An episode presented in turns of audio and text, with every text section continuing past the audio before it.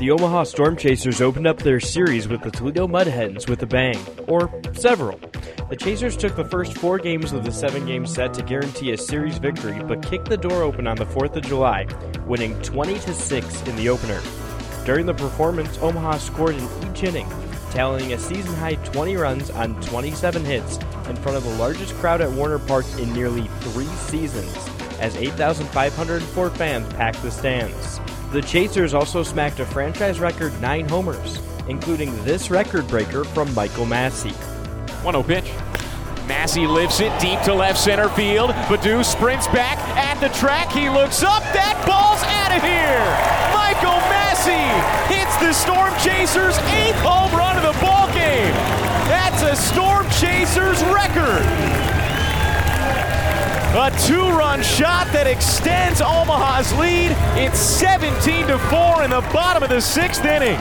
Massey has been on some type of roll since getting the call up to AAA. The second baseman has played 24 games in AAA and is currently riding a 22 game on base streak, which is tied for the fifth longest stretch in the league. During the run, Massey has tallied 30 hits and 86 at bats and boasts a 406 on base percentage.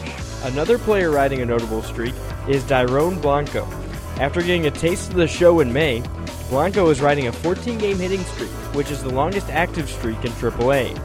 Following today's finale with Toledo, Omaha travels to Rochester for a six game series with the Red Wings.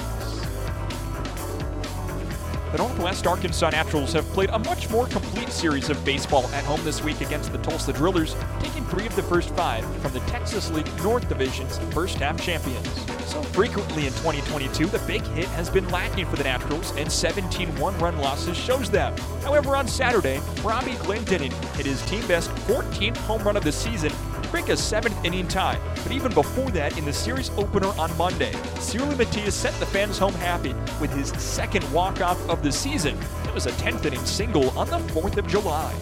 Here's the 1-2. Line drive, right center field. Pages won't get there. It'll roll to the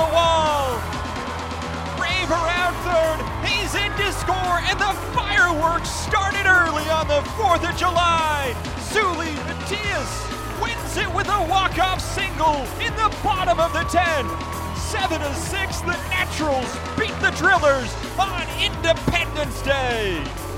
After a difficult month of June on the mound, early signs in July are much better for the Naturals. All five starting pitchers threw at least five innings this week, including six inning quality starts from Angel Zerpa, Noah Murdock, and Anthony Veneziano, while the bullpen combined to allow just six runs in 17 and two thirds innings across the five games. Now the Naturals are in a position to potentially win a second series this season over the division's first half champions as Alec Marsh, who reached the 100 strikeout plateau in his start on Monday, heads back to the mound for the series finale Sunday at 2:05 Central before the team hits the road and heads 12 hours south to Corpus Christi next week for a series against the Hooks.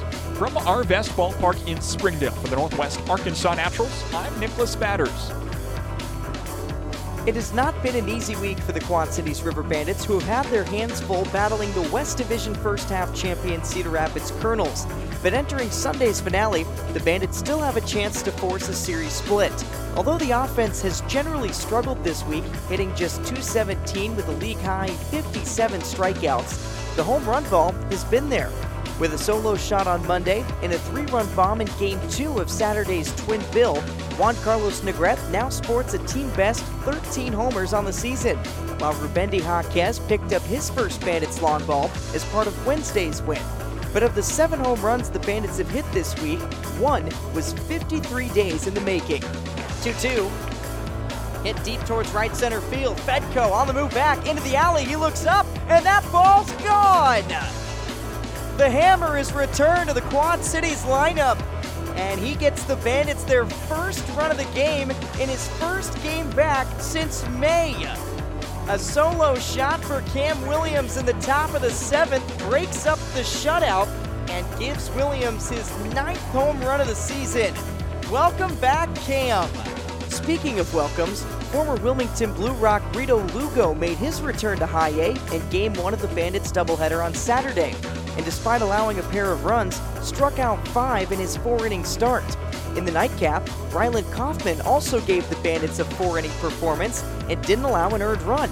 while the reigning Midwest League Pitcher of the Week, Emilio Marquez, closed out the Bandits' victory with four strikeouts in three perfect innings of relief.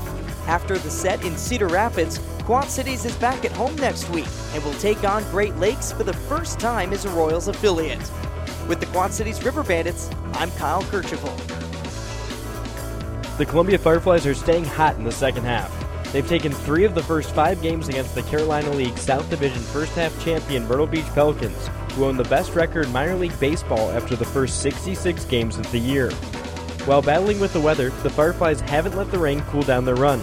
After a 2 hour and 19 minute delay to start the series Monday evening at Segra Park, the two teams couldn't reach a decision in nine innings. Myrtle Beach was unable to record now when Omar Hernandez stepped up to the plate to call game.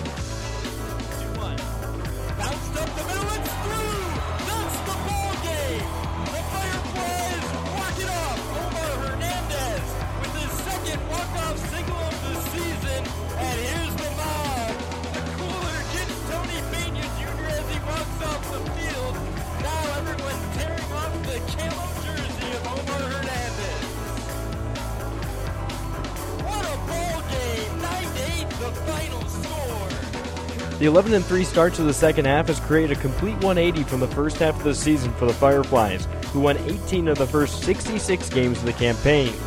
Two factors have led to Columbia's stretch. First, a trio of hitters have found their stride in the second half, and second, the pitching staff has been able to shave off a full run of their ERA. Columbia's 439 ERA in the first 14 games of the second half edges out their 553 mark in the first part of the year. The three hot hitters for the Fireflies are Gene Ramirez, who had a seven game hitting streak that ended in game one of Thursday's doubleheader, Guillermo Quintana, whose 2022 team best 10 game hitting streak ended in game two of the doubleheader, and finally River Town, who has now reached safely in 24 consecutive games. The stretch is the longest for a Fireflies hitter since 2018. The Fireflies will try to stay hot as they travel to Kinston, North Carolina to face the Down East Wood Ducks next week. From Columbia, I'm John Kosas.